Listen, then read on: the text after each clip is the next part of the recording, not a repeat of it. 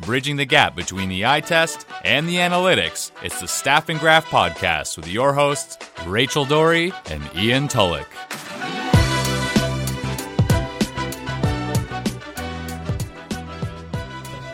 Welcome to the Staff and Graph Podcast. I'm Rachel. Ian, how you doing? I'm doing pretty good. I think I'm doing better than you. Apparently, you have a, a car story to tell us. You sent me a picture on, on your phone, and I had a lot of questions, but I figured it'd be better to just ask them on the podcast here. So, so go ahead, tell us what the heck just happened. Yeah, so we played, um, what was it, Thursday in Waterloo, and me and my good friend who's an assistant coach on the team, we uh, drove out there in his car and we drove back together, and I pulled up at the parking lot and I went to unlock my door and I was like, "Ooh, this is weird. My lock's been drilled." So I opened the door and like my steering wheel is missing. and someone stole your steering wheel. and this is eleven thirty at night. Like this is not two o'clock in the afternoon. Who steals a steering wheel? there you go. So they basically cut out the entire like middle of my steering wheel. So all of the electrical wiring that's in my brand new vehicle. Did they steal your airbag? Is that what they were going for? Yeah, but they stole like all of the electrical components of it too. So now the car literally doesn't turn on. Like it's totally screwed. So I guess you Ubered home then or something, um, right? So we called the police, called the tow truck, got the car towed. And then yeah, I ended up going home, but I didn't end up getting home until like two thirty or one thirty in the morning. Well, clearly you have to lock your steering wheel next time. They it would literally not have mattered. They drilled like they literally drilled my door. like it was unbelievable. And and the best part about it was the guy drops me off and drives away and I, I realize this i call him back i go you have to come back and he's like why i go someone stole my steering wheel and he goes what I'm like, yeah, like I am not even kidding. So he like comes back. Story I've ever heard. He comes back, and we both look at this thing and we just die laughing in the parking lot. Like we are howling at this point. I have no idea why we think it's so funny, but we do. And so now we're sitting there, we're like Uber eating McDonald's because we're both starving. Of course, McDonald's. And then tisk, what's crazy is so this was Thursday night. Saturday morning, we get an email from the school saying that there was a carjacking at gunpoint, basically 200 meters from where my car was parked, the next night. So, like, Thursday night, a steering wheel gets taken. Friday night, there's a carjacking at gunpoint. And so there's a lot going on in that area of Toronto right now. But yeah, so I am without a car right now and uh, probably will be with, for the next little while. So we have to kind of figure that out. See, I make fun of you for suffering all these little injuries throughout the, the course of, like, you know, whether it's a week or a month. I'll be like, all right, what's up with you this week? You finally have a clean bill of health for a week, yeah. and your car suffers a steering wheel injury. like, and you're going to be out for the remainder of the season. This is just brutal. It will be out probably. It The car will probably get retired. Like, it is. I have never seen that before. I honestly, like, I had cash in my car and, like, a bunch of expensive textbooks and like a $350 hockey stick. Like I had valuables in my car. I actually had like a, a bracelet that is not cheap sitting in my console because I forgot to put it on. Untouched, like didn't even look in the console. My sunglasses were in there, totally untouched. They literally just cut out my steering wheel and left. well, you're gonna need to trade in for some parts. This feels like a, a good deadline acquisition. So let, let's pivot here and talk about the, the main topic du jour. Trade deadline's coming up in a few weeks. I know that this is probably going to be one of the more boring trade deadlines of the last few years. I was looking at some of the top names on the TSN uh, trade bait list, and then I was reading some of Pierre LeBrun stuff. There are no great players available. There's no like A plus name available. Let me just Chris read Kreider. you the list. Yeah, Chris Kreider, Alec Martinez, Pageau, Vatanen, maybe Dumba, Georgiev, maybe Kovalchuk, Brendan Dillon, Tyler Toffoli, Shane Gostisbehere, Alex Galchenyuk, and a guy who's not even playing in North America right now, Jesse Puljujarvi. Like hey, Carolina's first round pick is in the top ten.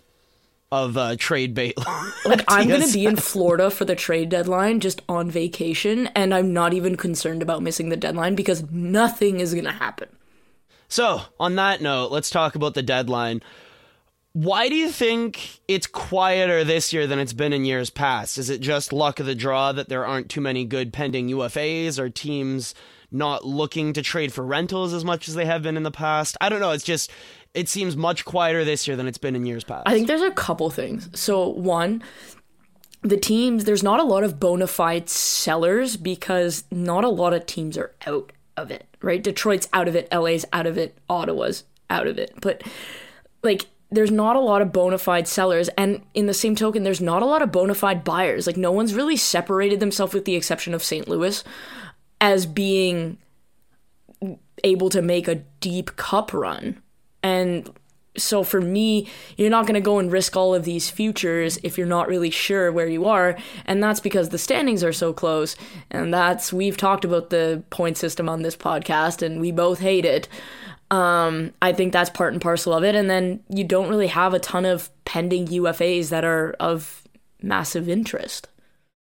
I'm looking at some of the teams that are in the basement. You obviously have, you know, Detroit, Ottawa, you have the Devils, you have LA, Anaheim, and San Jose. All of California is just really bad this year. Remember when they used but, to be really good? It used to be like the death trip, and now they're just yeah. horrendous it was brutal for a couple of reasons. You had to stay up till past midnight watching hockey, and you had to watch your team just get clobbered, and maybe they'd pick up a point or two. But now it's just an easy, you know, four, five, six points if you head out west to to California. But I think you bring up a good point with the Pacific Division being so bad this year. Teams like Arizona, who would normally be out of it with 59 points, all of a sudden they're right in the thick of the the playoff race just because the Pacific isn't very good. You have the Metro is extremely tough this year. So I guess teams like Philadelphia, even though they're right on the cusp there, same with Carolina, the Islanders, how much are you willing to buy at the deadline to put yourself over the top? I guess that's the question we have to ask ourselves. For teams that are on the cusp of making the playoffs, are are we expecting them to make a big trade? Or are we expecting teams like let's say the Florida Panthers to make a big acquisition? Are we expecting a team like the Dallas Stars to buy? Florida's right acquisition needs to be Bobrovsky actually showing up. That's what their acquisition needs to be. Their goaltender legitimately horrible for the beginning of the year. He's been better of late, if I recall, but they need him to actually be a 929 25 goaltender to have any type of sustained success because they're so thin on the back end. So you're working for a team. You've done this before, working for yes. the New Jersey Devils. So you're working for a team. The deadline's coming up. What are you doing over these next couple weeks? What have you been doing over the last couple weeks? And and what kind of questions do coaches and management have for you when you're looking at acquiring whether it's a defenseman or a forward? What kind of discussions are being had behind the scenes right now? Okay, so the first thing is what you're not doing is you're not sleeping. Um, you get no rest basically in the month leading up to the deadline. Um, so you have your pro scout meetings, you have your amateur scout meetings. They basically happen at the same time, and they happen in middle to late January.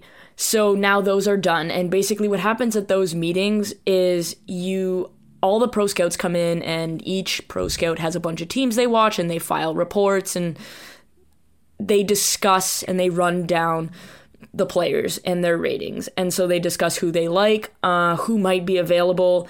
Um, and it all kind of depends. So if the team that you work for is either a seller or a buyer, then it's who are we willing to sell off and potentially who do we want in return for them. And if you're a buyer, it's who might be available and who do we think would fit what we need and what um, our team dynamic is. So there's there's kind of a lot going on. You're rating players, you're having discussions about players, and then once you kind of have a list of targets that you think A either are available and B you want them, um, then you do your research. So that's when people like the analytics department, if you have one, get brought in. Um, people who used to play with potential targets, coaching staff, um, scouts go out and watch these players play more uh, so they can kind of get a feel of, of really what they'd be getting. And you try and basically find out everything you can about the player. You almost put a profile together. Can I make a quick nitpick here? And this has always bothered me. Whenever there's a lot of rumors coming down the last week or two before a potential big trade, you'll see that, oh, there's a lot of scouts from Anaheim and Toronto tonight. They must be scouting player X. Haven't we seen that player play for over 100 games, sometimes over 200 games? We have it all on tape. Is there really anything to be gained from one more live viewing of that player? Just because I feel like it's a bit ridiculous how much stock people put in these small samples of player evaluation. See, I think it's more teams, the smart teams look at it from let's get as many viewings as we can. So we already have a bunch. Let's get as many more as possible because you could have one scout who has a bias, let's say, and doesn't like the player, but then you send one or two more scouts to watch them play a few games. And it's like, well, maybe that bias is there because you've been watching them for the past three years. So what are we just making sure that you're not missing something? Because the reality is, is each team has four to five pro scouts, and there's 31 teams in the league, and you don't scout your own damn team. That would be useless. Um, and so each scout basically has five or six teams that they watch, and they're only responsible for those teams. So it's basically leading up to the trade deadline. You're getting another set of eyes on it to make sure either what you're saying is true, so basically to confirm, or to say, hey, this is my perspective on it. So it kind of brings a different set of eyes to it that hasn't necessarily been watching. Now that's the teams who are looking to buy an NHL player to add to their roster Yes. to make a legitimate playoff push and hopefully a contending run. If you're on the other side of the spectrum, let's say the LA Kings, they're thinking of selling off Tyler Toffoli, they're thinking of selling off Alec Martinez. They want to bring in presumably futures, younger players who are either on the precipice of being an NHL player, you know, currently in the AHL, Like Carl maybe they're yeah, or maybe they're overseas. Maybe they're in Europe right now. Maybe they're in junior. So, how much scouting goes into those players? Because this is the tricky part. You usually aren't scouting players on other teams, and you know if someone's a top ten player in their prospect pool, you're usually not paying super close attention to those players because you're probably not going to get a chance to trade for them. But now you're getting that chance to trade for them. So how much kind of last minute rushing is going into figuring out, okay, who are the top prospects for this team? Who are the top prospects for this team? Who are really interested in? Who are they, you know, uh, who's on their do not trade list? Who are they willing to part with? Honestly- 'Cause I feel like that's a big part of what goes into this. Not one. a lot because so I mentioned that each scout has like five to six NHL teams. Each scout also has an allotted amount of AHL teams, and they're going. So I used to do the pro scouting schedules for the pro scouts in New Jersey. So I saw who was seeing what games, who had what teams, and where they were. These guys see probably two to three AHL games a week on top of the NHL games, and then you rely on your European scouts or your amateur scouts to deal with the prospects. But it's not a rush to say, "Oh, we got to go see this prospect we might be interested in." Um, I guarantee you. So when New Jersey traded Hall, um, and they got Kevin Bahl back in return, who was playing in Ottawa. I guarantee you they'd seen that guy play a bunch of times. A, New Jersey already had three prospects playing for the 67s, which is where Kevin Bahl plays. So they're watching their own prospects, and now they've seen this guy, so he stands out. Um, so you're kind of stands out because he's six foot six. yeah, I and don't know so about his hockey playing ability, but that's uh, another conversation for another. day. Yeah, I'm not gonna comment on that. Um, so it's one of those things where all you have to do is go into this RinkNet, which is an ancient, ancient software that gets used by hockey teams, um, and you look at all of the reports that have been filed over the past two years, um, and then you likely send a development coach to get a set of eyes on it. What is this player missing? What is their potential? All of that kind of stuff. So you have the bulk of your homework done before any of this has happened and then basically in the lead up um you're just trying to get as many eyeballs on there as possible just to make sure you haven't missed anything So, again, let's stick with sellers right now just because I find it interesting. I, I know as a Leafs fan, my team has often been a seller throughout the, the last decade or two. And it's weird for me watching this team contend, or, or quote unquote contend, contend for the playoffs, let's say. it's weird to out- watch this team be acceptably performing Before they lose in seven to the Bruins, you know, because we all know that's it's going to be tampa this year The storybook ends. Oh, okay, nice. Losing seven to Tampa. I'll take it. but for for teams that are selling, I guess you're looking for the best return possible. How much emphasis should you be putting on position of need, for example, if you're the New Jersey Devils and you have your two star forwards of the future already, is it crucial that you bring in that defenseman or do you just take best prospect available? What are some of the discussions behind the scenes when it comes to that aspect of things? Um, it's very similar to NHL players. Um, it's who, what are our team needs? Uh, where are we thin? Where are we? Where do we have an abundance? Um, what do we need to fill out? To me, I would always like to say you get the best package you can, as opposed to maybe filling a need. But I, a lot of teams when they talk about trading somebody of that caliber, it gets uh, lost, and so teams and inevitably they end up trading for position. So, I mean, New Jersey's the case right now because they traded Hall, but they traded Kevin Bahl. Are you telling me they there was no other prospect out there? I mean, Calgary was rumored to be in it, Colorado was rumored to be in it. To me, the way I look at it is you need to get the best prospect or the best assets available to you because at the end of the day they're just assets. You can use them to acquire better players or or what have you, but you can't just say, "Oh, we need a right-handed defenseman and so I have to go acquire the best right-handed defenseman I could find when that guy might be the fifth or sixth best player that you can acquire with a player. Ironically, like that was Hall. the problem with the uh, original Taylor Hall trade. You know, is that you just acquired the best right-handed defenseman you could get. You didn't worry about whether or not the trade was fair value. Exactly. And so that's kind of one of those things where I, I think a lot of teams get pigeonholed into saying, well, we need this. We need a right handed defenseman. We need a defenseman who can play 20 minutes a night, as opposed to maybe a defenseman that isn't necessarily playing 20 minutes a night now, but could in the future. So it's kind of one of those things where a lot of teams get very uh, myopic with it. And I think that's just a hockey way of thinking. Um, there's definitely some open minded people, and there's definitely some not open minded people. I think that comes in every walk of life, unfortunately. yes. So let's go player by player here. Some of the big names on the list, quote unquote, big names, at least this year. And let's think of some possible destinations. I know with Chris Kreider, I am kind of of the belief that I'll believe it when I see it because we, we've been told that this guy's been on the trade block for the last couple of years, and New Jersey just, or sorry, the Rangers don't seem willing to trade him. I'm not sure Well, if this now he year might is be finally hurt. the year. Yeah, I know, and that's going to complicate things. But let's say for fun that Chris Kreider gets moved either at the deadline or before the deadline. Who are the top two or three teams that you think will be vying for his services just because he's such an interesting player in his combination of kind of size, speed, power? He reminds me of like a, an NFL pass rusher, just of how much of a freak athlete he is. Skill wise, it's never been up there with his true athletic ability, but he seems like someone who, on a team with an elite forecheck, who just gets in the offensive zone and plays heavy hockey, I feel like he could be such a contributing factor in the playoffs. So for me, one of the things I look at, and I looked at while I was in New Jersey. Now I had been doing this long before then.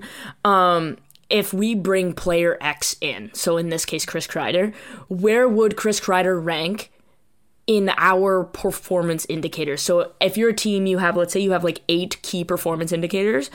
You have to figure out, you pull the stats, the various stats, and you have to figure out where Chris Kreider ranks among the forwards you currently have, so you kind of can figure out where he would go in the lineup.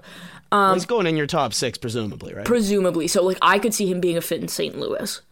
oh, he'd. Oh, that would be so fun to watch him play. I could see him being team. a fit in Calgary. This is terrifying, but I could see him being a fit in Boston. I oh my god. Um I could also see him being a fit playing shotgun with McDavid. Because he is at least a quick skater so he can keep up.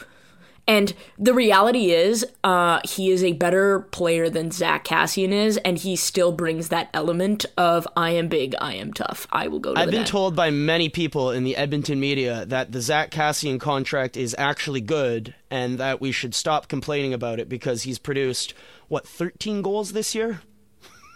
Yes. And therefore should be signed to a four year contract extension. Because playing with Connor McDavid has nothing to do with how many goals you put up. Like, how much money did Crosby make Dupuis and Kunitz? Uh, Crosby got Kunitz on the Canadian Olympic team. That is hey, power. that is goal scorer in the gold medal game. Chris Chris Kunitz. Kunitz. All right. Okay, but I'm just saying, like, if you're looking at a, a team like Edmonton, you have a guy who skates as well as Chris Kreider does, who goes to the net, who actually has let he's not the most skilled guy, but let's both agree that he's more skilled than Zack Kassian is. And he I think he would be a fit there, but I think his best fit is in terms of the style of play, St. Louis. All right. Who would you say is number two on the board after Kreider this year in terms of m- maybe name value on top of what you're actually getting on the ice? Probably Pageau. That's what I was thinking too, because I don't think Pageau has like you know the, the sexy name value like a Chris Kreider or Ilya Kovalchuk has. But if you look at what Pageau's done over the last couple seasons, he's been one of the most underrated defensive players in hockey. There's an argument to me that he should be getting some legitimate Selke consideration. Agreed. And agreed. Yep. he has 20 goals in 50 games this year. The Senators have been weirdly competitive, and it's because of breakout seasons from guys like Pageau and Duclair.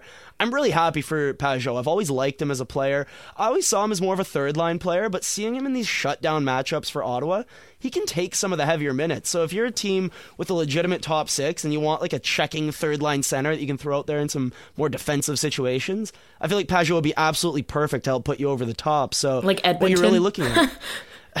Edmonton could use a lot. I feel like we could bring up Edmonton anytime you need a forward. Just throw Edmonton's name in there. I But think he would really um, benefit in Boston, um, just because you never you Patrice Bergeron obviously is at the top. That guy's one of the most premier centers still in the league. Um, but then you kind of have like that weird David Krejci. He's kind of injured. Maybe he's not. And I think having Pageau there gives you two legitimate centers in Bergeron and Pageau, where a they could both provide offense, and b they could both shut shut the other team's players down. See Charlie Coyle down the middle. I feel like if you trust Bergeron, Krejci, Coyle as your center group, then you might convince yourself that you don't necessarily need an additional winger. But we've seen Charlie Coyle play on the wing as well. So Exactly. He was there for the longest time. Honestly, Pageau's such a good 200 foot player. I feel like he would fit in wherever he was traded. They'd find a way to use him. You'd find a way to get him some minutes. Could throw him on the penalty kill. Could throw him on the second unit power play. Yeah. Give him some tough shifts if he wants them. If you want to shelter him a bit more, he'll do well in that role too. But honestly, I think the best way to, to get the use out of uh, Pageau is to just give him some tough minutes to free up your more dynamic offensive players. And now they're going out against second and third lines. You're going to score a lot more goals. I really like Pageau. He's a really underrated player, I think. Agreed. I th- I also think that he um defensively has been underappreciated for a while. In the same way that Sean Couturier somehow is underappreciated defensively, every time people talk about the best defensive players in the game, he's always like the fifth guy they mention as opposed to like the first or second. But at least they're bringing him up now, and they never Right, used to. which, so I'm glad I mean- about that. Exactly. Uh, as far as defensemen, though, there's three or four. Alec Martinez has a year left on his contract after this one, but then you've got Vatanen and Matt Dumba, who are kind of like in their echelon, and then below that you've got Brendan Dillon and Shane Gostisbehere. Now, I'm not convinced that, that Gostisbehere is going to be moved. I am relatively convinced that Vatanen is going to get moved. Okay, so Vatanen, it's hard because there there are a bit of apples and oranges here on blue on the blue line because there are some people who are a UFA at the end of this year. Like Sammy Vatanen is going to be a rental. Brendan Dillon is going to be a rental. Uh, is DeMelo a rental? I think DeMelo would be a rental if he got traded as well. So those are the defensemen who would be rentals. Alec Martinez has this year and then one more on his uh, contract. Josh Manson has this year and then two more on his contract. Matt Dumba has this year and then three more on his contract. I would be So- shocked if Anaheim traded Josh Manson. Like, I legitimately would be. See, the inner Leafs fan of me has already traded Kasperi Kapanen for him in a package, so that's just uh, fantasy land for me. I hope it happens. Uh, I mean, when Kasperi Kapanen was healthy scratched, the number of rumors that went out there about whether or not this was a trade, and oh, let's check Minnesota to see if Matt Dumba's scratched. Let's check Anaheim to see if Josh Manson's scratched. Nope. This is just. Uh, Listen, if I'm trading Kapanen, I mean, oh, first of all, that's not even Toronto's biggest problem. They need a, a goaltender to go behind Freddie Andersen. Okay. Oh, I, th- I thought you meant they need a goaltender. I, I, I was going to say Frederick Anderson's a no, no, no. Get They need someone to help him. Um, and don't get me wrong, Michael Hutchinson's been good lately, but when you have Alex Georgiev sitting there, like that's a significant upgrade. Okay, let's talk about the goaltending trade market. Because, And then we'll talk about the defenseman. Yeah, okay. Just real quick here. There are no other goalies on the market in terms of guys that are legitimately available. You could say Robin Lehner, hey, what if he gets traded? I'm not sure if it happens. That asking price is going to be very high, though, for him. And honestly, it just it feels like he's got a good thing going here, unless Chicago gets a really good offer. And frankly, they should. I've always wondered why the goaltending market is never stronger because there's so many teams who are strong at five on five but don't have the goaltending. And I always wonder, man, why didn't San Jose make a big trade for a goalie last year? That's what plagued them in the playoffs. They come into the season with the same two goaltenders and they're still having problems in net, shockingly. But this has been the problem with a lot of teams. It's that well, if you're if there's no market for a goaltender, then the team who's trying to sell a goaltender, there's nothing really out there, and that's kind of the concern I think that New Jer- uh, the Rangers are having is that they have this decent asset in a 23 year old goaltender in Georgiev who can play at the NHL level, might have some starter upside, but is definitely a strong backup. But what can you get for him when everyone and their mother knows that you're looking to trade this guy because you have King Henrik, who you're not going to trade. You, you want him to retire as a Ranger, presumably. And then you also have this really young guy in, how do you pronounce his name? Shesterkin. I knew I was going to botch it, but he's been excellent for them. You I mean, he's wouldn't kind of even the, be the only person to botch it. but he's the younger goalie with the higher upside. So the Rangers are thinking, okay, we want to keep him. If we're going to move someone, we're going to move Georgiev. What does he go for if he's traded over the next month? What kind of package or what kind of asset in return are they looking for? Because let's face it, the Rangers aren't making the playoffs this year, so I got to think they're looking towards the next year or two. What does this trade look like? Okay, so I wrote something about this, and um, I was actually part of uh, a goalie maybe search or goalie research mission um, while I was in the NHL. And honestly, everyone's saying, oh, like as it pertains to the Leafs, it's going to cost Kapanen or Johnsson. Uh, guys, goalies do not go for the same thing that defensemen go for. So if you're giving up a player off your roster for a team that's clearly stuck in an odd position in terms of their number of goaltenders, like you've got them in a hard place. Why would you be giving up a player on your second or third line? You wouldn't. So to me, it's probably a prospect and a pick for Georgiev as a or a maybe a Pierre Engvall type of player or um, Shockingly, you're bringing up Leafs players. well, it's just like off the top. I'm like, you're not gonna take a player. Boston's not gonna trade Charlie Coyle. Let's say they're not gonna trade like uh, Colorado isn't gonna trade Tyson Jost for uh, Georgiev. It's just the goaltending market. Goaltenders are voodoo. This is news. Um, and it's just it's not as high. And when you have the Rangers in the position that they're in, why would you? That's terrible negotiating. So for me, like I would be surprised if that happened. Now there are teams that have a surplus either at forward or at D, and maybe they can afford to give up a player off their roster or what have you. But the there's no way the Rangers can expect that that's what they're gonna get because everyone knows that they're up against it. So for me, I mean, if you can avoid giving up a roster player, I I would. I'm trying to think back to when Martin Jones or Bernier were traded out of LA. Uh, Georgiev has 66 games under his belt, so he's not, you know, a nothing at the NHL level. Well, Freddie Andersen had a little bit more, and he was traded 125. 125. Right. So he had uh, almost double, and he was traded for a first and maybe something else.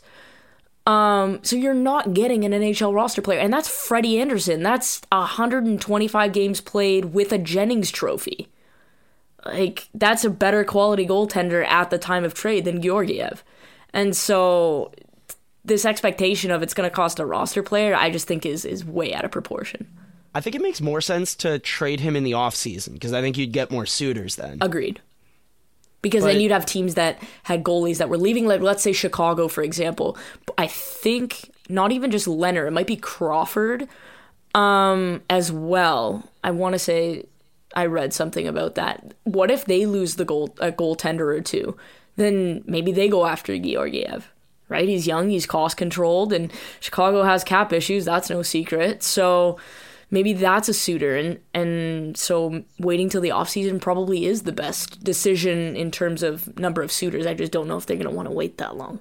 And bringing this back to the defenseman, I think the defense with multiple years of term, I think we might see a similar thing with a Matt Dumba or with a Josh Manson if you're going to trade that player wouldn't it make more sense to wait until the summer when you have more offers potentially, especially at the draft when everyone has cap space? Whereas right now, if you're looking to acquire a Matt Dumba, well, he's making $6 million for the next, this season, three more after that. If you can't afford him right now, but in the offseason, if all of a sudden, you know, you had a bunch of cap space, yeah, we'll bring him in and then we'll figure out the rest afterwards. I think there'd be a bigger market for him.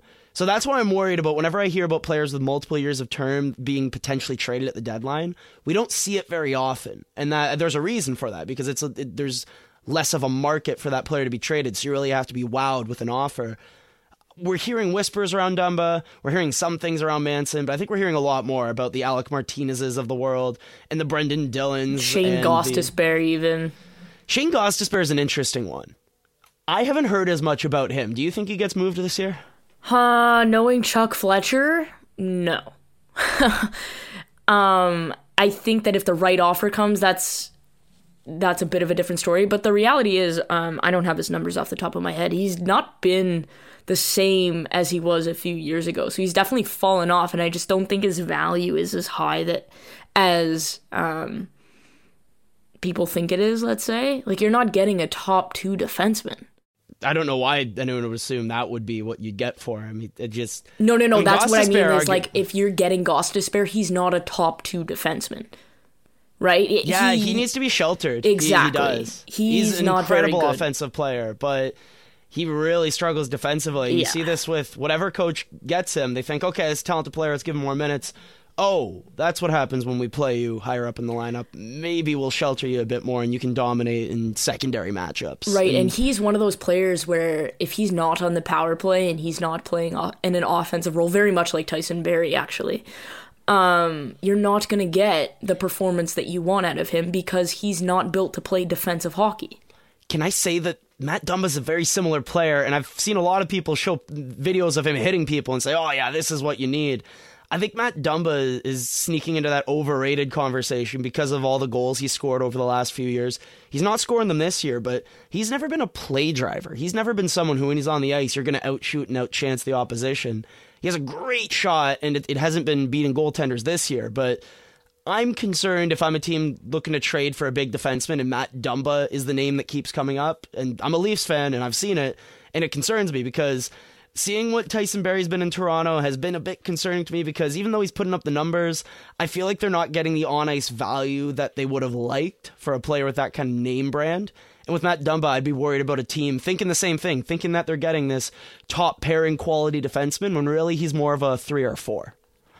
So, eh, like, if Edmonton acquires him and throws them, throws him on their top pairing, and just like lots of hard match minutes and you expect him to do everything and I'm just not sure if that's what he is as a player. And if you put him on a, on a second pairing with someone who's a bit better defensively, yeah, I think that Matt Dumba can thrive. But if you expect Matt Dumba to be this first pairing, top pairing quality guy, which let's face it, that's what he's being paid to do at $6 million. I don't think he's that good, frankly. Maybe I'm lower on Matt Dumba than most people, but I'd make the argument that he's pretty overrated around the league. Okay, so what about Galchenyuk? Because he's asked for a trade. And he's been a disaster this year. Yeah, it hasn't been very good. Um he I'm assuming he gets moved, but realistically, what is it, a fifth round pick at this point? Basically, I mean, his contract's up after this year. It hasn't gone well in Pittsburgh. The reason that they'd be trading him is, frankly, they don't want to play him. They'd probably rather have someone else take those minutes he's a weird player because I always believed in his talent. In Montreal, I said, hey, he's better at center, play him at center. He went to Arizona, they played him at center, and that line really struggled defensively. He's very much uh, an offense only player, and if he's not succeeding for you on the power play and he's not scoring goals, he's not going to be giving you a, b- a bunch of value when your team doesn't have the puck. So it isn't working in Pittsburgh. Maybe you send him to another city and it ends up working there, but I don't know who who wants to take a chance on Galchenyuk for a low round pick. Yeah, and that's the thing is there's salary associated with it. So there's not a whole lot of teams that are contenders that where Galchenyuk would be able to play lower in the lineup that have that cap space that wouldn't have to send money back. Right? And so I think that I think he'll end up getting moved. Um, but I like Give me an example of a team where you're thinking might take a chance on Galchenyuk. Um, I could see maybe Colorado. Ooh, I could see that. Um, maybe I mean realistically I'd love to see him play in Edmonton's top 6 but I just don't think that they have the cap space nor the interest um maybe Vancouver I don't know. I'm looking around the league too, and I'm just not seeing a lot of teams where I go, yeah, they're an Al- Alex Galchenyuk away, and maybe Carolina. I think if you're an Alex Galchenyuk away there's a bunch of other issues we need to resolve first you might have a few more problems. Yeah. Uh, I'm thinking teams who see upside in him and say, okay, if we get him in the right structure and the right system, we can make this work. But then again, I feel like we've been saying that about him for the last couple of years at this point. So And fun story. He that said assistant coach that I mentioned in the car story is actually one of his really close friends, and they played on a line together in Sarnia in the OHL. And I was asking him what he thinks is the problem with Galchenyuk and sort of when Galchenyuk has the most success. And he brought up the fact that Galchenyuk has his most success when he plays with someone who's predictable. Like he knows where he's going to be all the time, he's positionally sound, and just very straight line and simple. He needs that very that like Zach Hyman kind of player who's just going to do all the other work so that he can be like the yes, speedy skill guy with the exactly. And so that was kind of interesting because it's a different perspective from someone who's actually played with him um, when he was having success because he was very good in Sarnia. Um, and so that's kind of interesting because if that's what he needs, then maybe um, you find a team that has that caliber player on the wing and you you try him back in the middle. So speaking of goal scorers who are having a bit of a down year, but you know there's more talent there. Let's talk about Tyler Toffoli because I think if he gets traded, I think there's a chance that he is the most productive player of all the guys that we've been talking about so far. If he gets traded to Montreal, look out. I'm thinking back when Nino Niederreiter was traded to Carolina and he scored at a 30 goal pace the rest of the way. Tyler Toffoli has that in him. We we know how many goals Tyler Toffoli can score when he's at his best. That LA Kings team hasn't been trying for a few years now. It feels like it's just kind of really sad to watch their games. They have some nice young talent. You know, I like watching Adrian Kempe. I like what they got. A, a few pieces on the blue line there. Sean Walker is this underrated player that not many people know about. But a lot of their players are just kind of dogging it most nights, and I feel like Toffoli, you can kind of see it. He's not back checking very hard. But if you get him on a playoff team and he gets some power play time, he gets some top six minutes, this guy can put the puck in the net. And there are a lot of teams who are looking for exactly that. Like I think if Montreal finds themselves really in the thick of the playoffs, um, sort of on the cusp of making it, Tyler Toffoli is is a guy that could benefit from playing with somebody like Nick Suzuki. I know the Penguins, after the Jake Guentzel injury, they're thinking, okay, we need some yeah, goals that makes here. a ton of sense. Toffoli on the Penguins. Because man. Toffoli is a complementary player. So you have to think you already have play drivers who can um, complement that. Get him the puck. Again, I can't believe I'm bringing them up again. Edmonton. Could you imagine him and McDavid playing together? I feel like we say this with everyone. It's like, hey, if McDavid's doing this with Zack Kassian, imagine what he could do with, With- yeah. insert literally any middle But there's a winger player. who's available, and Edmonton isn't like second in their division as of the recording of this podcast. You don't think he would be an upgrade over Every legitimately any half-decent winger that Edmonton has? anytime a half decent winger is either traded or picked up on waivers, I just I go and I look at Edmonton's lineup And I'm you're like, thinking, why? Yeah, this guy this guy would fit in their top six because you don't have any wingers.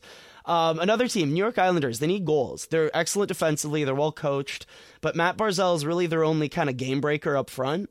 I feel like if you can get them some more dynamic talent, Yeah. maybe that helps offset some of those concerns and you become a more well rounded team. I think Toffoli would be a perfect name for them. Well, yeah, and you think they just signed what is it, Anders Lee and Brock Nelson to those contracts? I can't remember. They're the same player. I can't tell them apart. they were basically the same player. Has anyone seen them in the same room at the same time? Um, and yeah, if you add a player like Toffoli, give Barzal that kind of weapon, um, maybe it's someone who augments that and takes some attention away from Barzal and, and allows him to do his thing a little bit more too. Because that's the thing, there's a trickle down effect. So if you just have one guy on a line, let's say McDavid, for example, and that's all the D have to cover. Well, they focus on him, and then like, sure, I'll let Zack Kassian shoot. But then you put Draisaitl up there, let's say when they play together, and it's like, oh, now I actually have to play this fairly because if the puck gets to Draisaitl, he is as dangerous.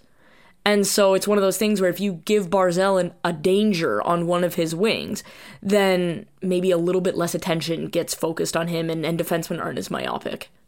I think that's a really good way of putting it because I think you look at Barzal's first year in the league that was my favorite year watching him because he didn't have to face as many of the tough minutes. You know, he got secondary matchups because everyone was terrified of Tavares. He had so much more open space that first year.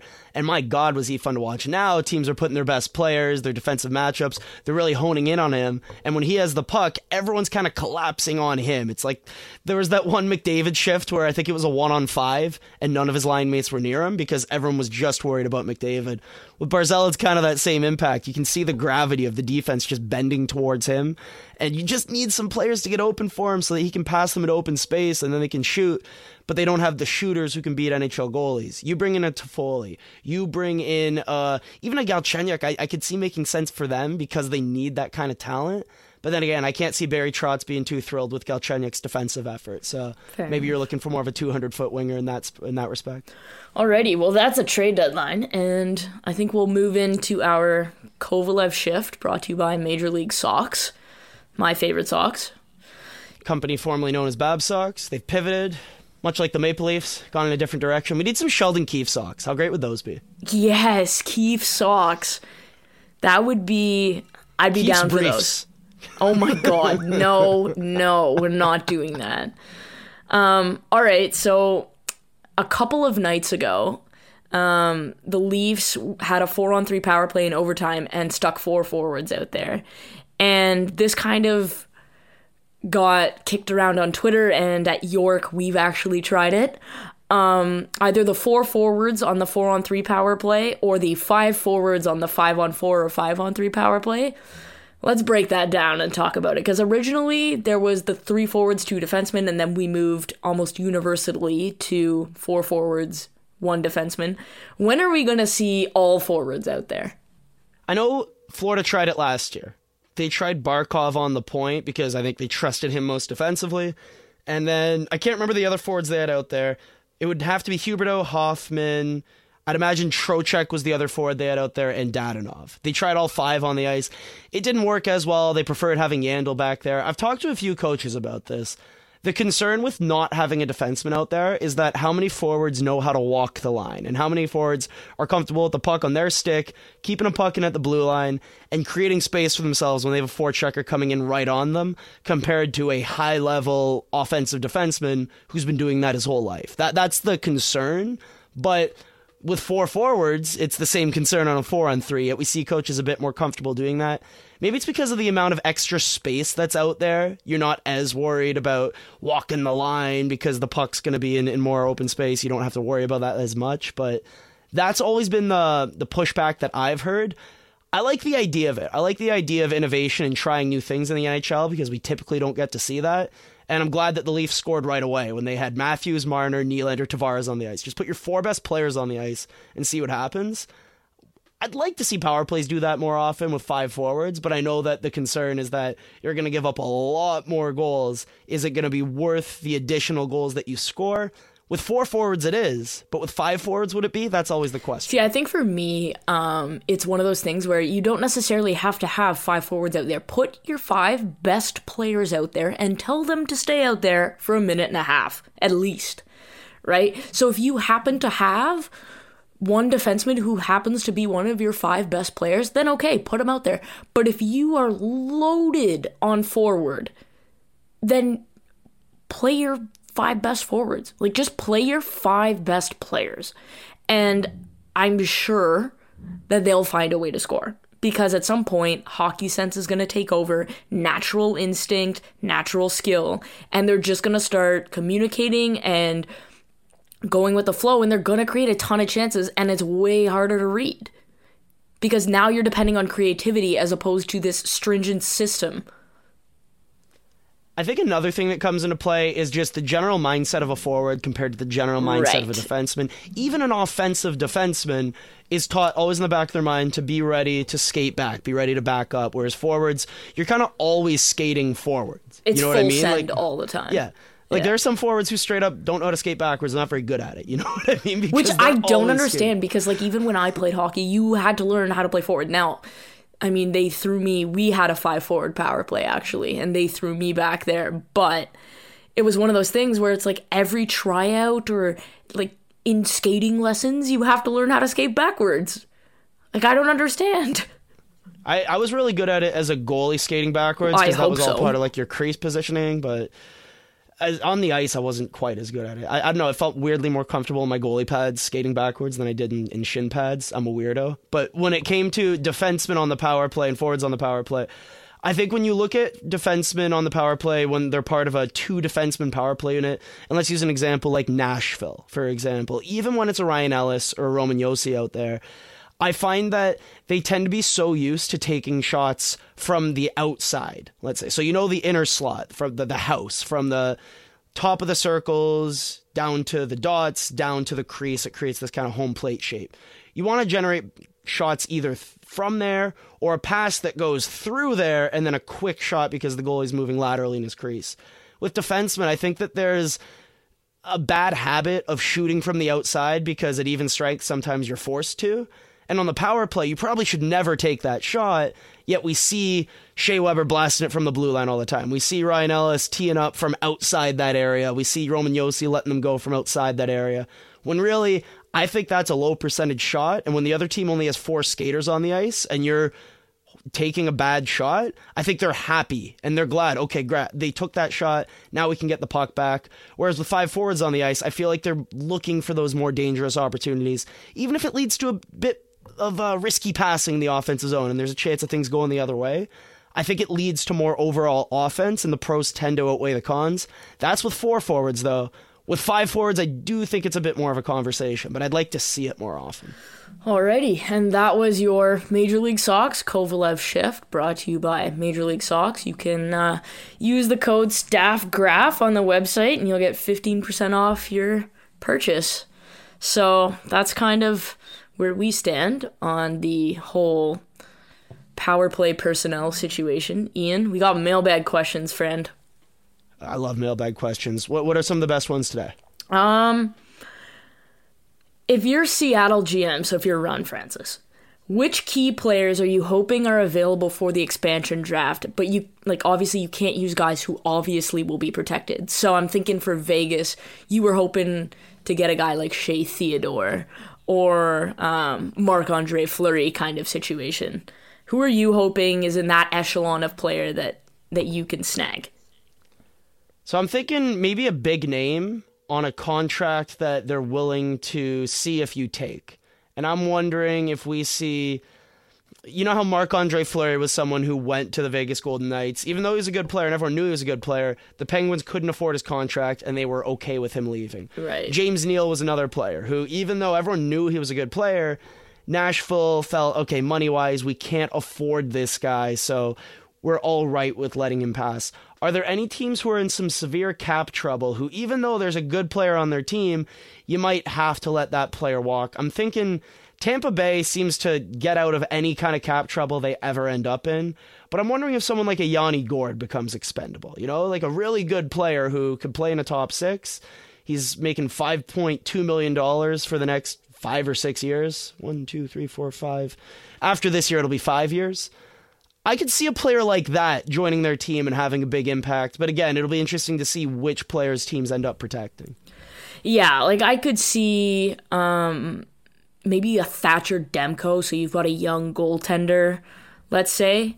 Um you know, is one of those things where you got to look at teams why they're deep up front or, or deep on the back end. Uh, maybe somebody like an Alex Kerfoot is an, is available. Um, but to me, like I think the most availability will be at goaltender. So like let's say Holtby resigns in Washington. They're gonna have to pick between Holtby and Samsonov. Unless Can, they can I be real quick here? I think they're going to pick Samsonov. I don't think they're going to re-sign Holtby. I would hope. I mean, honestly, like that that kid is a really good goaltender. But let's just say, like, I think there's going to be some really good goaltenders available. Um, I mean, you brought up the Thatcher Demko idea. Again, if I'm Vancouver, as much as good as Markstrom's been, Th- Thatcher Demko's 24, and he looks like he can be the starter of the future. So if they're picking Markstrom to be the goalie today, they might they're probably going to end up losing Demko in the expansion draft. right. And so, that's one of those things where I think there's going to be some really good goaltending available. Um, and you have you can't forget that there's I think it's like three years of pro. So if you're playing in the AHL, that counts. So you're going to have to protect some of those defensemen, which could maybe leave some of your NHL defensemen uh, unprotected because you're protecting your prospects who are seasoning in the AHL or just kind of stepping in. Who do you want as the coach of the Seattle Kraken? Um, Gerard Gallant. How perfect would that be? That'd be pretty sweet. Like, hey, just do what you did with uh, Vegas just Golden do Knights. it again. How about Mike Babcock? I was gonna say, or he, Mike when he gets rehabilitated, eh, and he and he comes back and he says all the right things. Yeah, like I could see him having some success. Um, yeah, I would say probably those two. I mean, I know Laviolette's name gets thrown in there. I'd like the idea of maybe bringing in someone new, Like Rikard fun. Grönborg from Sweden. That could be fun. I feel like But- that would be a ton of fun. But I feel like they're gonna bring in a name Oh, yeah. because it'll have value, and we saw what Gerard Gallant was able to do, bring a bunch of people together. Maybe bring in this coach who was also outed from his last team, and there will be this weird communal effect.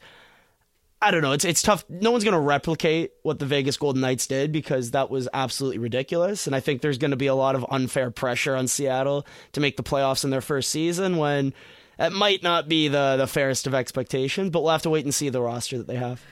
All right. Um, couple stat questions. So, what's one traditional stat? So things like goals, assists, points, plus, minus, like that kind of stat that you would replace with an advanced stat, and which advanced stat would it be in media and broadcasts? So, if you could ban a stat from the broadcast, what would it be? And I feel like we should take away plus, minus because we're both going to say that. I was gonna say, how about we get rid of plus minus or my favorite combined plus minus? Oh my god, that can't be that. that. can't be a thing still. One of my favorite stats. Like ever. it can't be a thing. I mean, honestly, I'd just get rid of plus minus and maybe change it to shot or scoring chance plus minus at even strength. because I Scoring think chance something- differential, I would be down Yeah. for that. Because that's something that actually matters. And that's something even coaches care about because everyone cares about the idea of scoring chances. You're giving up a lot of shots from this good area on the ice. Is it happening with consistency? That's a bad thing. Are you consistently tilting the ice in your team's favor where you're getting more of these good opportunities than the ones you're giving up? That's something that people care about. And if you could quickly point to it, then I think we'd be getting into a lot better discussions than whether or not Ron Hainsey leading the league in plus minus is, a Is like, relevant. No, no, that's because the shooting percentage and save percentage are stupid and it's not repeatable. Okay, But so for me, I wouldn't say get rid of it, but please stop talking about it so often. Face off percentage. First of all, it's incorrect half the time. Like I said before, I have seen these people take face off stats. And so I would just, we don't need to talk about it ad nauseum. I don't need to hear about it 17 times per broadcast. Um, it's a little annoying. You and I talk about it a bunch whenever it gets brought up. Um, one thing I would like to see talked about potentially a little more is who actually gets possession of the puck. So who has the most possession, whether it's like team possession or individual player possession, because I think puck with like time with a puck on their stick. yeah. And whether it's like possession face off wins, that I could maybe stomach a little bit more. So who's actually getting re- possession off of draws? Um, but I would love to see maybe a stat of like, okay, Jack Eichels had the puck on his stick for a minute and 10 seconds through two periods. Like, that's a lot. Um, so I'd love to see that talked about because then you can really tell who's impacting the game. Because you can say, "Oh, this player's been really good," and then you look and he his puck touches and his time with the puck have been like four seconds, and you're like, "Oh, maybe he isn't impacting the game the way I thought he was." So I feel like that's something that you could use to see, okay, who's really having an impact on the game. I'd also just throw in real quick odd man rushes if we had that as just a quick clickable stat to look at teams or even players.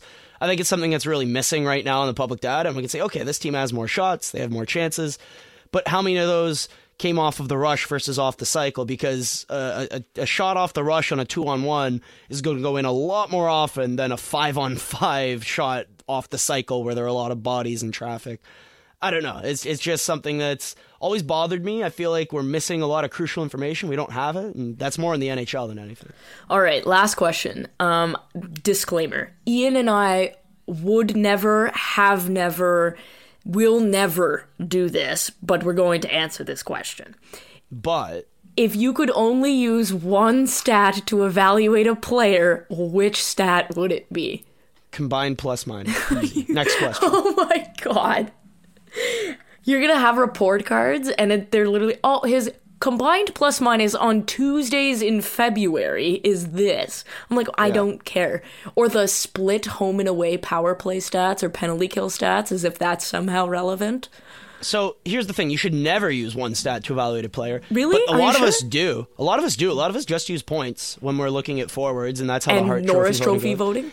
It's how the Selke voting works. For Christ's sakes, it's so frustrating. But if I'm gonna use one stat, if I'm gonna use a combined stat, I'd like to use something that tries to combine everything. So, for example, Dom Luszczyszyn's game score. I was gonna say game score or war or the RAPM that the Twins have, something Yeah. like that that encompasses multiple stats as opposed to just like points.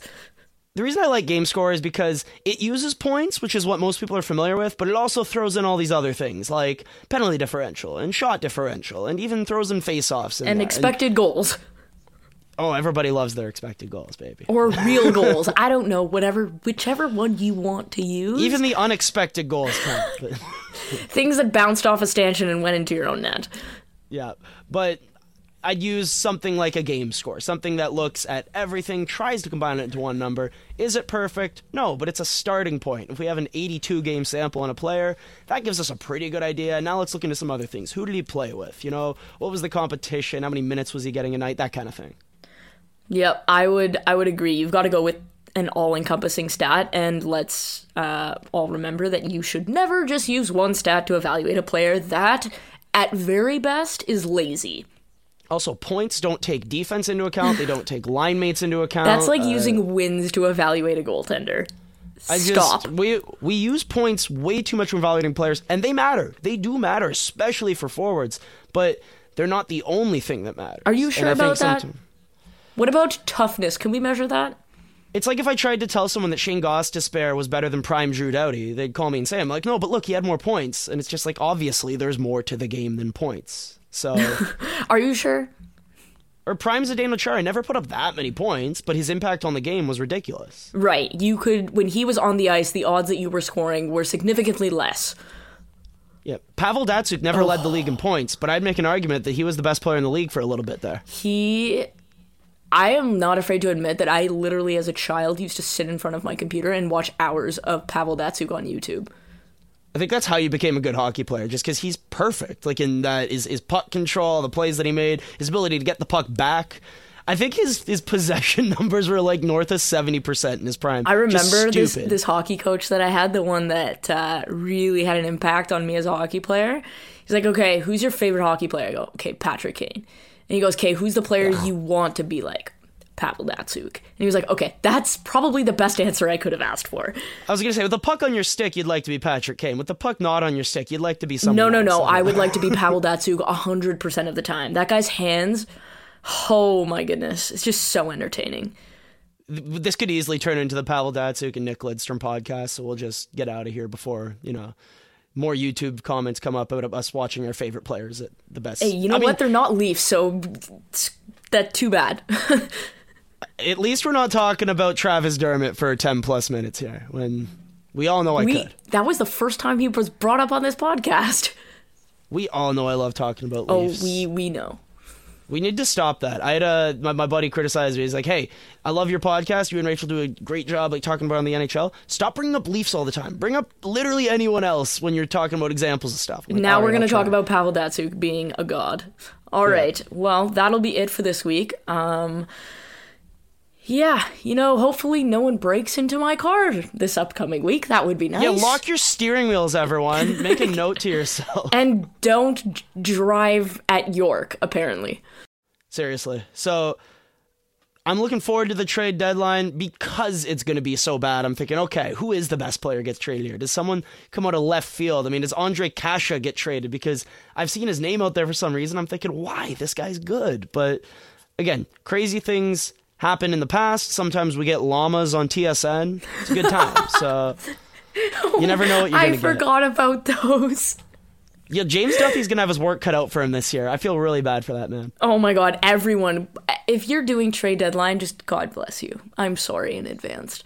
Alrighty, I'm gonna go back to uh, doing my puzzle because that's what I do. Okay. Frederick Gauthier, just to throw in another Listen. I have done 2,000 piece puzzles in the last two weeks. I think that's more concerning than the car story. Alrighty, we'll get out of here. We'll be back next week. Sounds good. All right, take care, everybody, and try not to get your steering wheel stolen. Thank you for listening to the Staff and Graph podcast. You can check out Rachel Doerrie's work at The First Pass, and Ian Tulloch's written work can be found at The Athletic and the Leafs Geeks podcast on whatever platform you're listening to this.